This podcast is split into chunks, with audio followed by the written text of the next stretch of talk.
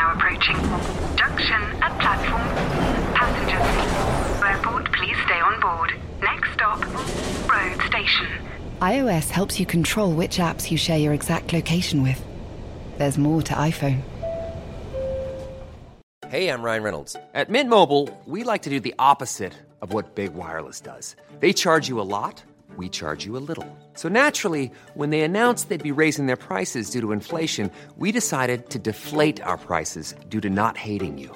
That's right. We're cutting the price of Mint Unlimited from $30 a month to just $15 a month. Give it a try at mintmobile.com slash switch. $45 upfront for three months plus taxes and fees. Promo rate for new customers for limited time. Unlimited more than 40 gigabytes per month. Slows. Full terms at mintmobile.com. Yo, technology. What is it all about? The idea of starting a car company when DeLorean had been a spectacular failure and it, it cost hundreds of millions of dollars to get one started. The idea that we were going to actually start a car company was totally ludicrous.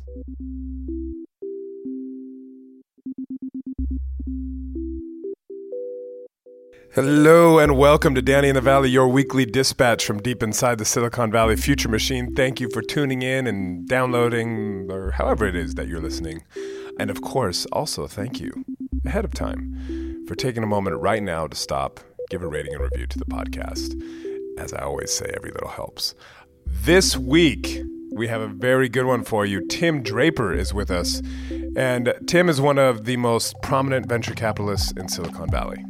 His firm, Draper Fisher Jurvetson, backed some of the biggest ever successes in the industry from Tesla and Hotmail to Skype and loads of others. He also backed Theranos, the gigantic blood thinning fraud, which we also talk about. So, and I think what you'll you'll find his take on that company uh, surprising. Anyhow, he's a very big personality, and his venture capital firm reflects that. So, just to give you a bit of a sense before we get into the interview, if you were to walk into Draper Fisher's headquarters, what you would find at the front desk is not a front desk, but actually a carve out of a Tesla Model 3, which is where two receptionists sit. So, that's a bit jarring. And then across one wall is a giant mural, and it's probably, I don't know, 50, 75 feet across by 20 feet high. I'm making these numbers up you get the idea. It's big. And it's full of superheroes. And there's Superman, Batman and Robin, Wonder Woman, and of course, Draper himself. And he's ripping open his button up shirt to reveal a giant D on his chest. Anyhow, Draper agreed to sit down uh, with us for five big questions, which range from his gigantic $140 million personal bet on Bitcoin to why he funded a proposal to break up California into three states. He actually got this on the ballot. Didn't work, um, which we also talk about. And we also talk about his biggest hits and his biggest misses, investment wise. I think you'll really enjoy it. And just a word of warning when we talk about Bitcoin, the numbers we band- bandy about are a bit off because Bitcoin being Bitcoin, the price has fluctuated pretty wildly since then. And one more thing, I would encourage you to stick around till the end because at the end there's a little audio nugget for you. It's called the Bitcoin Shuffle, but I will let Tim explain that. Here he is.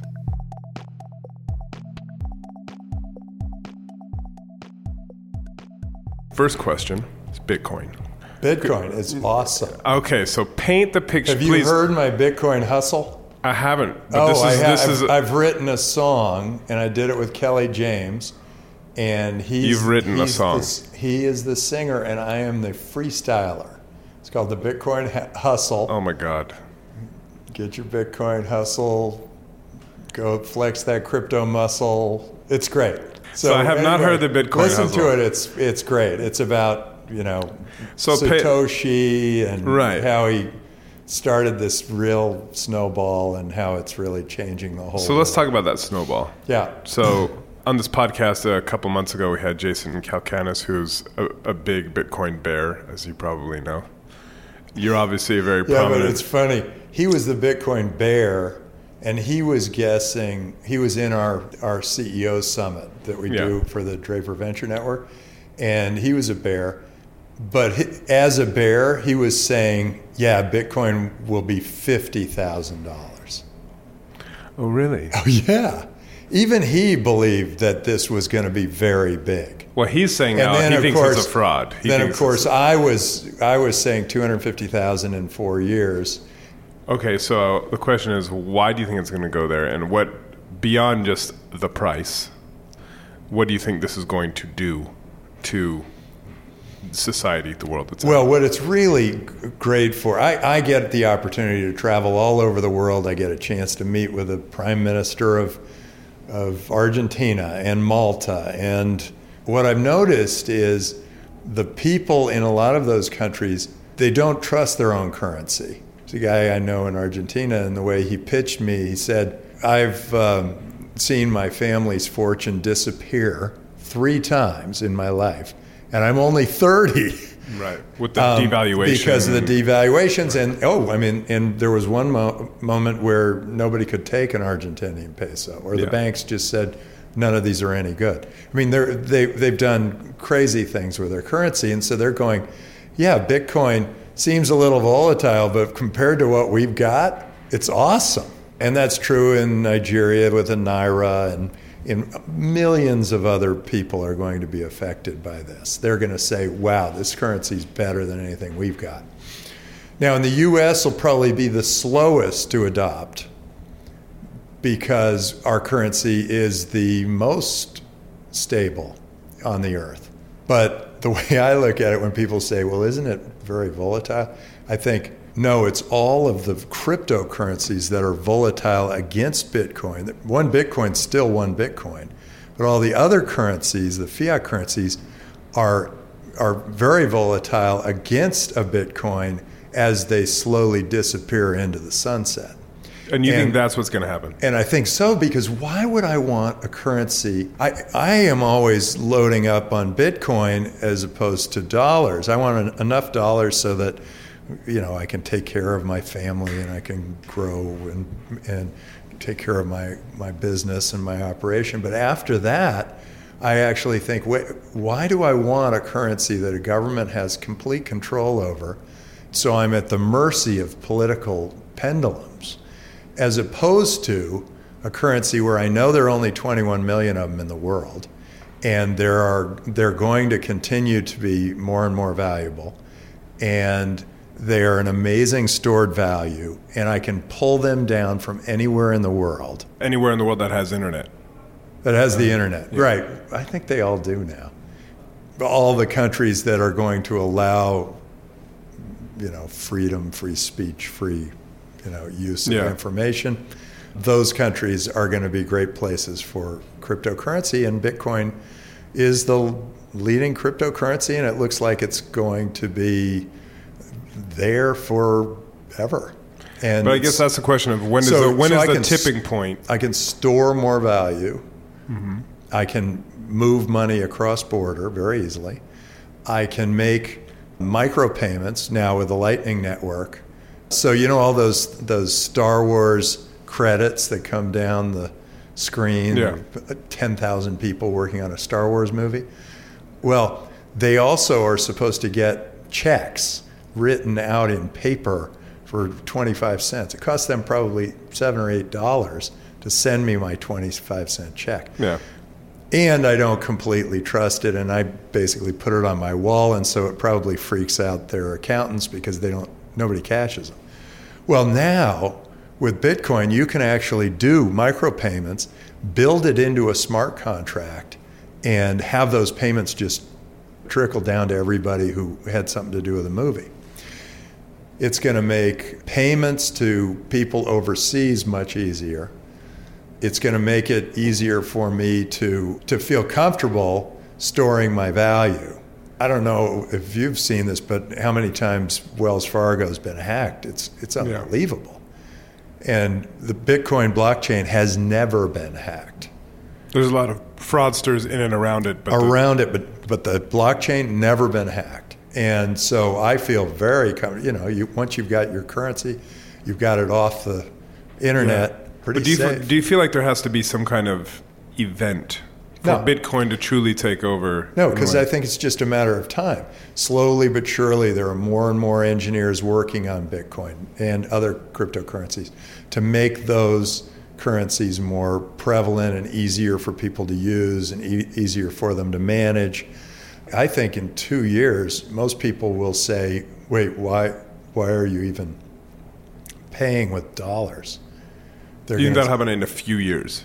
the early adopters will be just swiping their phone or mm-hmm. whatever it is, to, proving it's them and proving they have the money, and they'll be buying their Starbucks. Because that's the problem with Bitcoin also right now is it's so volatile. It's not really a, a really useful medium of exchange. It's more of a store of value at the moment. Isn't that Yeah, but it's also a medium of exchange for big items. Now, with the Lightning Network, that's going to be just as fast or faster than the Visa network. So you're going to be able to move money super fast and super cheaply. So in 2014, was it 2014 you bought Bitcoin from the Mt. Gox kind of? No, I think you got two things mixed up. I lost my Bitcoin to Mt. Gox. How much and that did you was have? 2011, 2012. How much did you have with them? I don't actually know, but I was supposed to get 40,000 Bitcoin for my $250,000.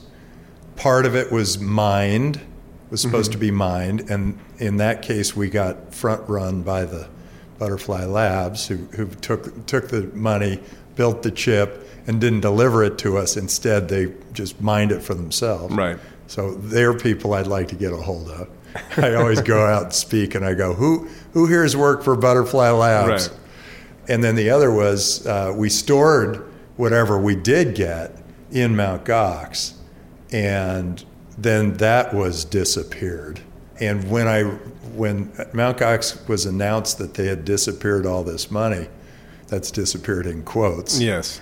I thought that was the end, and I thought, oh, too bad. This virtual currency was going to be so cool. Yeah. But then the next day, Bitcoin only dropped about 15% in value. And I thought, oh my gosh, people really need this. And so that's when I went out and I did all the research, tried to hunt down all the reasons people would use Bitcoin. And then when the Silk Road auction came up, Right. Where- 'cause basically the government where shut the government, yeah, and confiscated the coins, then I bought those from the U.S. Marshal's office, in and an, in an auction. in an auction. And I, I think I was the only one at the auction who bid above market. Everybody And else market was, at the time, this was, market was about six eighteen, and I bid And now it's- six thirty two. and now it's about seven thousand. But what the surprise for me was I got all of them. I thought I might win one or two of the lots. I won all nine lots. And so, suddenly, how much, how much Bitcoin is that? Uh, at the time, I think that was 36,000. So today that's worth two hundred million something. I don't count it because I'm saying Bitcoin 250,000 by 2022. Not even thinking about it until then. Um, so we're going to leave Bitcoin aside for a second. okay, good. Question two: Why do you want to split up California? And if you give the listeners, Well, especially our overseas okay, listeners, okay, I'll give you a little bit of a history Yeah. here. I was on the State Board of Education in California, and I started to realize just how messed up it was. California had gone from first in the nation in education to 47th. I was trying to figure out why that was. And then I realized that there are no more market forces at all in education in California. People don't even want to leave California because the weather is so good. So there's Yeah. no market force. You have a monopoly provider, and they've been providing worse and worse service for higher and higher cost for all that time. I call it the bunions, the bureaucratic unions. And the bunions have, uh, have basically taken a stranglehold over education. So then I realized that they have also taken a stranglehold over California, the entire place.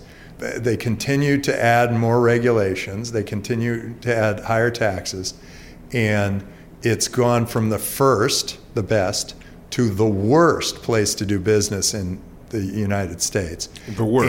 And the worst. They're fifth, ra- rated 50th. And they've gone from the, the best quality of life to the worst quality of life. because people can't afford homes. They, you know, all the all the problems that have happened because of this horrible, horrible government. So I thought, well, look, it needs a fresh start to clear the decks and allow people the opportunity to kind of reinvent their government. There are a lot of new technologies they can bring in, there are a lot of new things they can do. They can provide much better service. And uh, so I went first with six Californias. We got all the signatures we needed, but then they discounted them and said, no, you can't get it on the ballot because we don't believe this set of signatures. And uh, what do you mean they didn't believe the signatures? well, because I went in, they said, well, this one didn't count and this one didn't oh, so they count. went like line one by line count. and said, "Oh, this Donald Duck doesn't right. is not so a that, California." So I thought, okay, well that's fine. But I learned from the six Californias that people that was a little bit blowing people's minds. So I went to three Californias, and I got about twice as many signatures as I needed. So they couldn't, no way they could discount them down. Right. And how many- how many signatures so do you it need got, to get something got on the through. ballot? Secretary of State's office approved it. I got all the signatures. That was six hundred fifty thousand we get on the ballot. We're we're awarded proposition number nine which uh, was was to be voted on when? in November, Right. and just before they're printing the ballots, I got sued. I didn't actually even get served. I, I didn't even know what happened. I got sued, and the Supreme Court cut it off the ballot and said you can argue to get it back on for 2020 and they used some reason that it would be disruptive or something. And I said, Where did this all come from? Well, it turns out the bunions paid a nonprofit organization to sue me, and they sued just in time to pull it off the ballot. I don't think this has ever happened in the history of California where it was on the ballot and then it was sued off the ballot before people got to vote. And so Californians never got to vote on whether they want three Californias. Here's what happened the polling went from 8% in favor to 12% in favor to 17% in favor to 27% in favor with 35% undecided. Over what time period? Uh, that was over from when we just got started to when they pulled the plug. And so it looked like this thing has a chance. And they got scared, and so they pulled all the stops, and they proved to me that yes, they are corrupt. And nobody's happy with the way California is being run. So, but then it would be 52 American states instead of 50. Yeah. Just because we have some experience with this in the UK, obviously with Brexit. Yeah. Because I think in terms of economies, they're roughly the same size or very close. I think UK might be a bit bigger than California, but Yeah. um, and you think that breaking it up, why is that a solution? currently we've got a state that is completely run by a monopoly and they are running it into the ground. This is an opportunity to clear the decks and just say we're we got an opportunity to start over. All three of the states can compete for you and me and all the businesses and the people in the state. Each of the three states has a good coast like one was San Francisco, one was LA, and one was San Diego. So if one is providing really bad service, people can move And not lose the weather. and not lose the weather. It created a really interesting opportunity. You know, the state has huge unfunded pensions, it has pretty close to broke. The street repairs are no good. The water's no good because they, they haven't put money into infrastructure. The whole town of Oroville had to evacuate because when the rain came, they realized that they had, they had a crumbling dam. It has been very poorly run. It's been run for the benefit of the bunions. Right. I think I read you had somebody who was involved with Brexit help you out. Wasn't that right? Yeah. Gunster. or They're something? fantastic.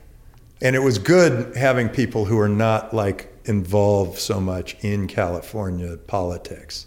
And they took a long shot on Brexit and they they came through and they were taking a long shot on me and they came through but we all got blindsided by these six judges who somehow got felt like they could just go ahead and vote and throw throw this out so Californians can't vote. Do you think if somebody else had proposed this, i.e., not a Silicon Valley venture capitalist, millionaire, billionaire, whatever the number is, uh, do you think that would have changed the way it was received? Because I read a lot of the coverage around it, and you were obviously just getting pilloried. Well, we I wasn't the spokesperson for it. I was asked, I had another spokesperson for it, and she she was doing a, an outstanding job. Mm. The opposition, the people in power, are really good at at trying to target and isolate the one person. Mm-hmm.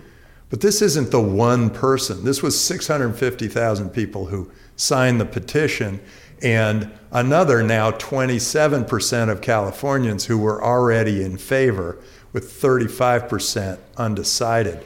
This was a coming thing. This wasn't one guy that they could go ahead and pick on. You start talking to other people around California, it's all for different reasons, but they all wanted this. They all said, Yeah, our education system is a disaster. I can't believe that we're 47th. This idea, does that in any way relate to how you think Bitcoin will ripple through society or technology will ripple through society and what it will do to borders and Right. I think that's a big part of it. I was I was thinking, yes, Bitcoin and uh, and the blockchain and smart contracts and artificial intelligence and uh, big data with deep learning is going to replace a lot of the non essential jobs in government. And those. And out of government. And governments generally will be able to operate on two levels one on this land based level that's tied to borders and all that, and one on this virtual level where the Estonian government can compete with the US government and the Chilean government on who's going to handle your pension or the, compete with the Canadian government and the Russian government on who's going to manage your health care insurance. Suddenly, borders are going to be still important for the land based decisions, like where are you going to put a building up and how, where do the schools go and how does that all happen? Although a lot of the schools might be in virtual reality by that time. But the geographic borders are going to fall generally because we're going to be so global. And I think that's happening. Well, I was thinking, well, with three new Californians, Californias, we could actually improve how that might work because we could be the beginning of this new form of government that starts really competing globally for for the virtual governance of a society. And right. I thought that could be a really interesting breakthrough. That was my reason. But the reasons for other people were like, hey, I was I lived in Oroville and I had to evacuate. Do I really want these these bunions running my my state? And and then the guys who who have the you know who go through all the potholes and say, why hasn't this pothole been fixed? You know, eventually they go and they try to fix the pothole themselves, and the bunions come in and say, "No, you can't fix the pothole. It has to be done by bunions." so it's, and then um, you know, as a place to do business, we have the most regulation, we have the highest taxes. You know, it's it is the worst place to do business. Yeah. I mean, we're lucky we have the Silicon Valley. We're kind of resting on our laurels there, though, because we had all of the new technologies and all the engineers came here and people from all over the world came here. It's not sustainable if we're not educating our population. If they don't know, if the, the local doesn't know what a bid is, how are they going to ever be employed in a world where, where that's kind of where it's headed? Yeah. So I, I think we've got a real problem, and that it's and they're they keep making it school dumber and dumber, dumber and dumberer, while technology continues to really advance. And so most of the real innovations, like more than half, maybe even two thirds of the pe- people that we back in uh, as entrepreneurs here are immigrants. Right.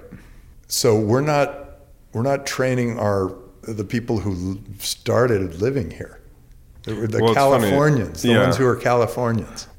I'm not sure that the same if this is the same six people Hmm. in the Supreme Court of California that decided they thought this would be disruptive, which of course it would, but it would be awesome, and we'd be a much wealthier state, and we'd be much uh, much friendlier state too. They're still there. Yeah. So I, people say, "Are you going to do it again?" Well, yeah, let somebody else do it again. Right. No, I'll go back to venture. Ca- I, I've, I've, that's what I've been doing. I've been doing venture capital the whole time, but a lot of the press part of my persona has been really tied to the three Californians Yeah. and the Bitcoin. Yeah. Question three. We're jumping around a bit. So you're an investor in Theranos. Yeah. I'd love to get a sense of how you think Elizabeth Holmes pulled off what she pulled off. Do you think she was rightly? I mean, obviously the SEC said it was a. I think their words were a elaborate, years-long fraud. Yeah. I'd love to get I- your sense of you know what the Theranos situation and where that sits in kind of the Silicon Valley history of things blowing up spectacularly. Well, I think we have. Um, there is Schadenfreude in this country. Uh, we- And yes. and I believe that when an entrepreneur is getting going, they do whatever it takes to get that thing up and running. But it's interesting that when they get to be big, and she got to be big before her business got big, that was the problem. Because she was doing a great thing for people, which is limiting the amount of blood they'd have to Yeah. run in a test. She could run 50 blood tests on very little blood. It wasn't already. When they get super big, it seems to be that the competitors come in and they, they kind of say, okay, how are we going to take this down? Because it's a, it's a real problem for our life, livelihoods. And the ways competitors take them down is usually first they poo poo it, but then they go, okay, we got to go hit the press, we've got to go into lawsuits, and we've got to go to the government. And they usually do that boom, boom, boom. So that's what happened when the taxis went after Uber. That's what happened when uh, the banks went after Bitcoin. That's what happened when uh, the car companies went after Tesla. That's what happens.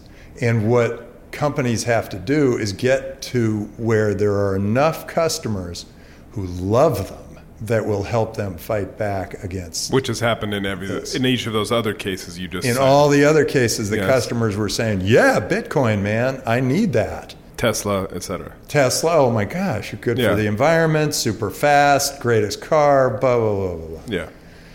And Uber, I mean, God, Yeah. changes your life, right? Yep. Yeah, and and every time a a city goes and says, "Oh, you know, we've got to limit Uber and let our taxis have their little monopolistic position," the customer just goes, "What?" So I'm always promoting uh, for the entrepreneur and the customer. And in this case, I think the entrepreneur and the customer were attacked before the customer got to see how great it was. And I think it was going to be great. It was just going to take more time. And so, So, you don't have a problem the way the it sounded like they're basically lying about what their product could do because you believed it would get there eventually. Well, that is all a matter of, you know, that's a matter for the courts to decide or whatever. I, I look at it and I say, no, she never lied to me. I funded the company. I lost all my money, but I'm still a great supporter of her. Oh, I really? Think, oh, absolutely. I think she's a great entrepreneur. And I loved what she was doing, and I was hoping that she was going to do it and be successful because I thought healthcare needed a little bit of a shot in the arm. So to speak. But no, that, that isn't the way it panned out. And, uh, you know, a single reporter writing 40 stories in a row seemed to be like a mantra. They were all innuendo, but seemed like this mantra that finally people picked up on and decided, oh, then she must be doing something wrong. Right. I mean, she she built a great company. It was gonna be awesome, but uh, I mean, obviously the SEC seemed to agree with the reporter. Yeah. Well, I mean, they they well, it's had- difficult for the access. government to manage a situation like that because they're hearing it from all of the. First, the press starts influencing the populace, and then the populace says, "Hey, why isn't the government doing something about this?" And then the government has no choice but to go, "Hey, okay, what's going on? How do we? What's going on here?" So now I've seen like five, ten startups all trying to do what she Yeah. was doing. So it's coming, Yeah, yeah. and the No, and that's- the the you know the competitors of Theranos were all they were able to really do was was stave it off for a couple of years because it's coming. Yeah, because I think there's a company Grail that is trying to do, and they've raised like a billion dollars. I'll go look at that yeah. one. I haven't seen that. I've seen. I you know what did I say? Seven or eight? I think it may be more like fifteen. Yeah. yeah, There's a lot of them around. I mean, I know that she's barred from being a public company executive for whatever ten years, but is she still around? Is she still working on something new, or is she still kind of in a bunker? I think she's still trying to make Theranos successful. Really? Yeah, I mean it's still a, still a business. I mean that's what she's working on. that's her thing. Right. Question four. Your maybe not big. It doesn't have to be your biggest. So your your best investment, your worst investment, or the, your worst miss, and the weird. Mm, That's what they really are because the worst investment you just lose one time yeah. for it's money. worst miss. Worst So, miss. so, so if I mean there are So your hundreds hit- of those, Yeah. hundreds of failures. So your biggest hit, your worst miss, and your weirdest bet. Biggest hit is probably still to come, but there have been a lot of great ones along the way. Um, Hotmail and Skype and Tesla and uh, SpaceX and Baidu and uh, Robinhood now is fantastic return. Uh, Coinbase. you are you worried about? I was Elon? in Twitch. I was Oh, in really? Cruise. Oh, I mean, wow. I've had a lot of amazing Yeah. successes. So that's been it's been really fun, and they just keep coming. And I can't say that any one of them. Parametric technology was an amazing return on investment. PTC, the mechanical design company. So those were, let's put them all into this category Okay. of best winner because, and they won for many different reasons. They they caught it just right. They they were trying something entirely new that nobody had ever really thought about, and they all got big. And many of them did get attacked by their competition yeah. in those ways, in like trying to get public Well, opinion is against um, them. Tesla. Skype. Yeah, but Tesla, Tesla Skype right got now totally attacked. They were trying to attack Skype through the, they called it, it was the attack on voice over IP. Oh yeah. And what was great about that was Skype wasn't voice over IP, it was a different technology, it was peer to peer. And so they went after Vonage. And Oh, yeah. meanwhile, Skype became the biggest long distance carrier in the world. So, yeah. So it, this stuff happens. Anyway, so those are the big winners. Um, the biggest losers, I've got a ton of those too, because my biggest failures are failures to act. Yeah. So what's your Um, biggest? and those misses? are I, those are Google and Yahoo and Facebook, uh, and Those more. are- yeah. and there are more actually. Yeah. Airbnb. Um, uh, Google was, hey, we've already got six search engines in our portfolio. Why would we want another one? That was the discussion my partners had. And you with me. you were Because I met the guys on the plane on a plane ride just randomly. I was sitting right now. Totally randomly. And I said, you know, these guys are good, and I kind of like their name. You know, that was Yeah, yeah. That's all. That was my argument. the other guys said, well, the technology's not as good as this, and Right, right. GoTo has all the, the go to. they had the rights to Yeah. to the uh, first paid search, and they you know lots of things that were a lot of good arguments. Facebook, we were in a bidding war, and I didn't know who we were bidding against, and we went from we bid all the way from 20 million up to 80 million dollar valuation but uh, the other guys got it for 115, 115 million. It's now But worth that's- 500 now billion. Yeah, so that's like 5,000, 4,000 times on the money. So that was a big mistake. I should have bid up. Should have gone to two hundred Yeah. million. And then uh, Yahoo, we got outbid there too.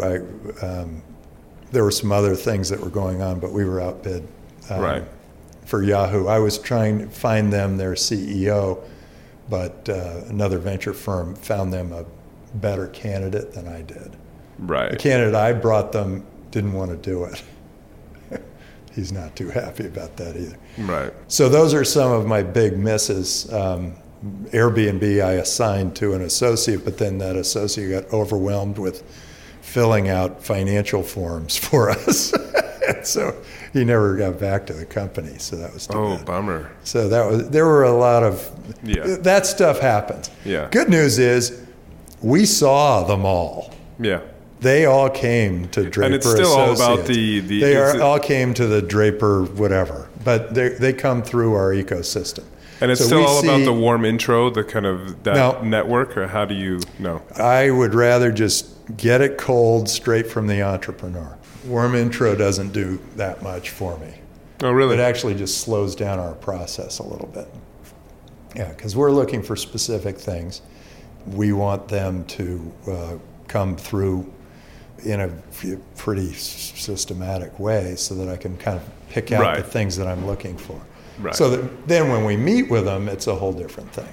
So yeah, we we and we take entrepreneurs from anywhere in the world, and that's what we might be the only group Well, that's in actually all of yeah. the world. Sophia Mahfouz put us in touch. Oh, great! Yeah, she's yeah. one of the Draper University Yeah. graduates. She's terrific. Yeah. We have a network of venture capitalists around the world. Venture funds are starting to join it because they're saying, "Oh, hey, this is great.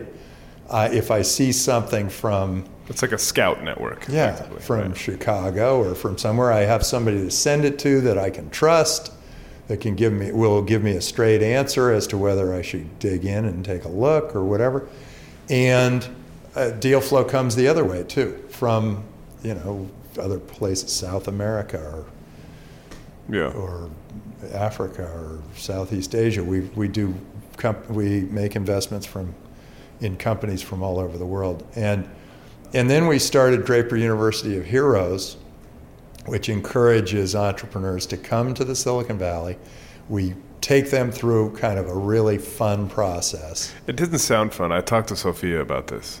It's really the kind of survivalist, like, here's 20 bucks, Ask get, her- a, get 100 ask her miles. how much she likes it. I know she did. She loved it. It is fun in retrospect. It, it, when you're going through it, it's very difficult. yeah, Because you said people like break down and they're being an entrepreneur is very difficult. Yes, people do break down and people go through this very difficult process. It's very much team oriented, so you have your team to support you. But we take them through the process, and by the end, the ones who make it through are true heroes. They are ready to be entrepreneurs and they go back to their countries and big Yeah. deal there because they're now taking risks that they weren't taking before they're trying things they end up being great deal flow sources for draper associates so Well, and I imagine also you must have a really interesting, especially when you're getting these people early and all the fits and starts and failures and, and whatnot. You must see people at their absolute lowest and kind of become almost like a psychologist. That's always been a little bit of a part of my job. As a venture capitalist, I think it's important to be a bit of a psychologist. Listening is important. Just listen. yeah. Entrepreneurs are going through a really rough time. You're breaking new ground. The customers aren't there for a while. You have to keep building and building and building until you can show all these entrepreneurs your vision. I mean, all, all these customers your vision. And that's a tough thing to do. So for years, some entrepreneurs are, you know, outcasts. And then they Some become, of them. and then become lionized. Some of Yeah. them turn the corner, but they always look back at their entrepreneurial time and they say, that was the best part of my life. And are you concerned? Are you your investor in Tesla and SpaceX? Obviously, Elon Musk has had a rough go recently, and there's that New York Times article where he seemed to be kind of, kind of on the edge. A lot of what we're just talking about. But you know how I feel about this. No. Well, it's just the way I feel about any entrepreneur who gets really big is suddenly under the scrutiny of whoever. And it's a little like the athletes. Great athlete becomes really big. Barry Bonds breaks the record, and suddenly they're going after him Mm-hmm. for steroid use and not all those other people. Well, so Elon, he was a, he's a target. I think there is a societal change that would really be helpful here, where society would start thinking, how can I thank Elon Musk? How can I thank Bill Gates? How can I thank these people? And I think this is what you do. You say to the the bureaucracy, you say your income, you get instead of three percent or or tied to your increases are tied to CPI or inflation. Mm-hmm. Your increases should be tied to the GDP growth, and you say he had this kind of an impact on GDP growth. Wow, that was huge. And he's paid this much in taxes. And those taxes have helped build our roads and our schools and our hospitals. That attitude, I think that will be just enough to change a little bit of that attitude. You're asking, a, like- but that's like a human nature thing.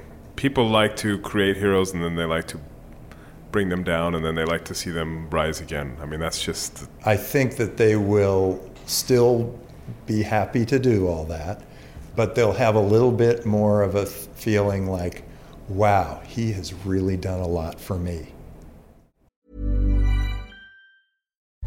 As you're listening to me, Daisy, Apple's iPhone disassembly robot, is dismantling an iPhone into lots of recyclable parts.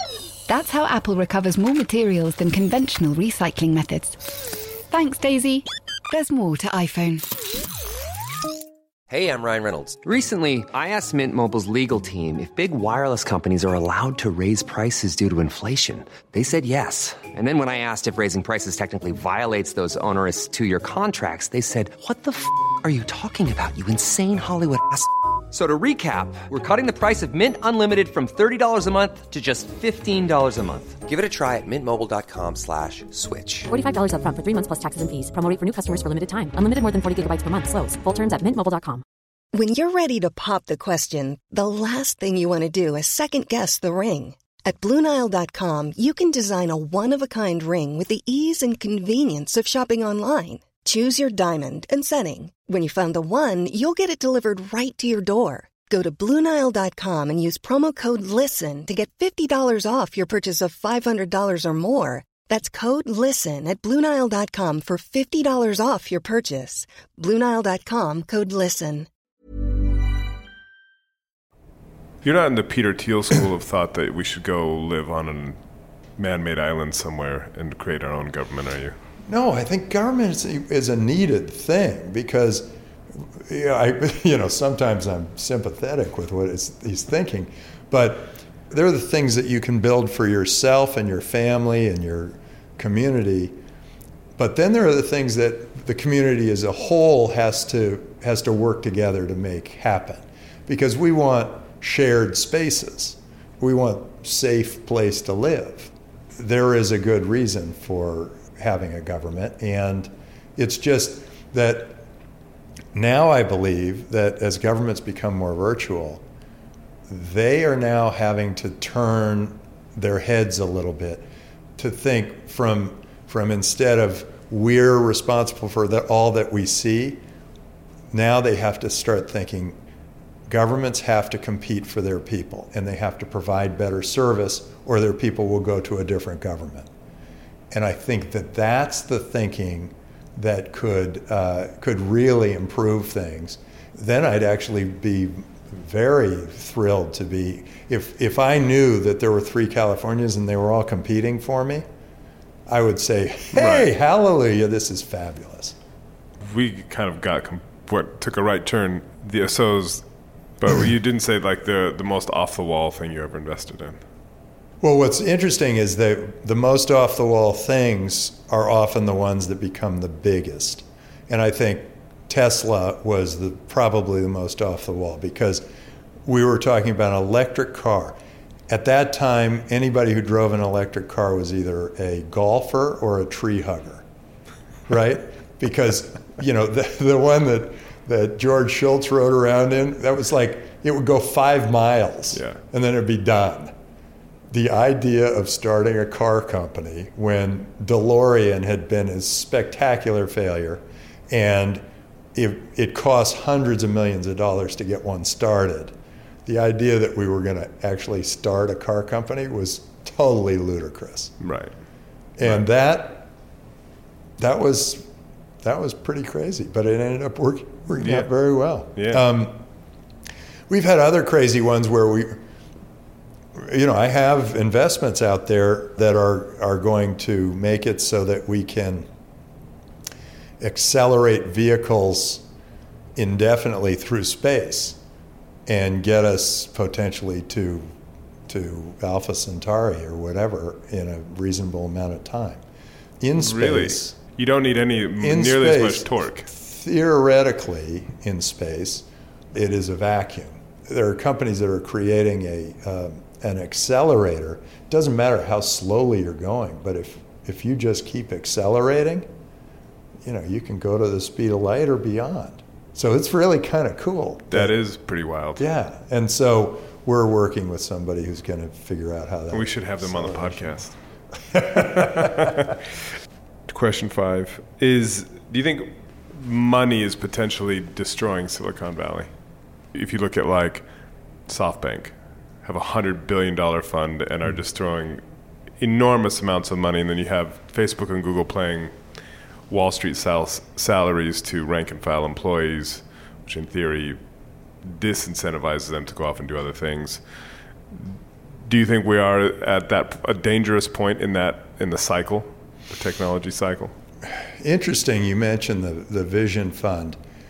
I thought the Vision Fund was brilliant because for years after Sarbanes Oxley, after that heavy regulation that the government put on companies, it made it almost impossible for any company that was under $5 billion market cap to go public. And so there was a huge gap. I tried to solve it in another way, but not nearly as brilliantly as he did Yeah. there was this huge gap in the financial marketplace. A company gets to be 50 million in revenues and they're growing fast and they're profitable, everything's going their way. They can't get public, so they can't get money. So what he did was he said, they can't get public and they can't get money. We've got this huge opportunity in between here and there that has been regulated into existence for us. And as long as they keep those heavy regulations on public companies, protecting the individual Right. investor from themselves, as long as they keep those, we've got a fantastic financial opportunity. And he's taken it and he's run with it and Yeah. totally brilliant.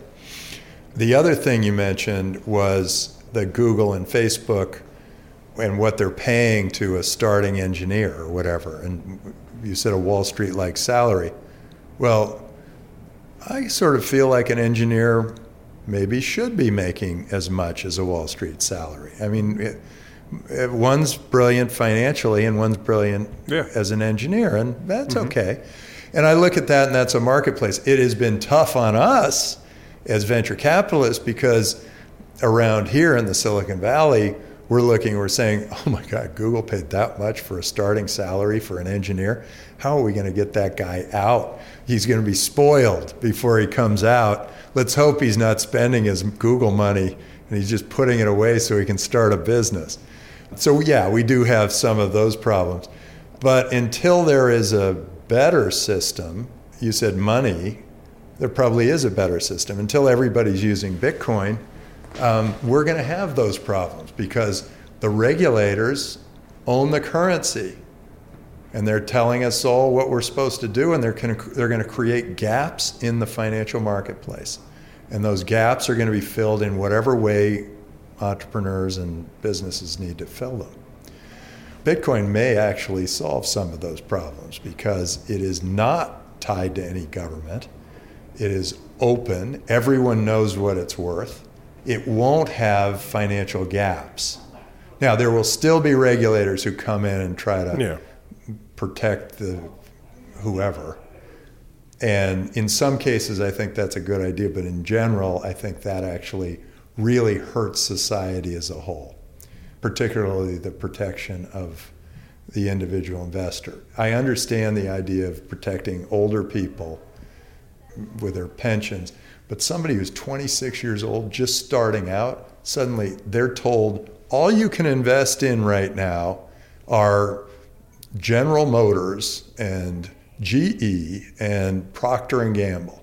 You can't invest in this new cool thing that you're doing with your, you know, classmate Yeah, running, yeah. or you can't invest in. You're not allowed to invest in these private companies.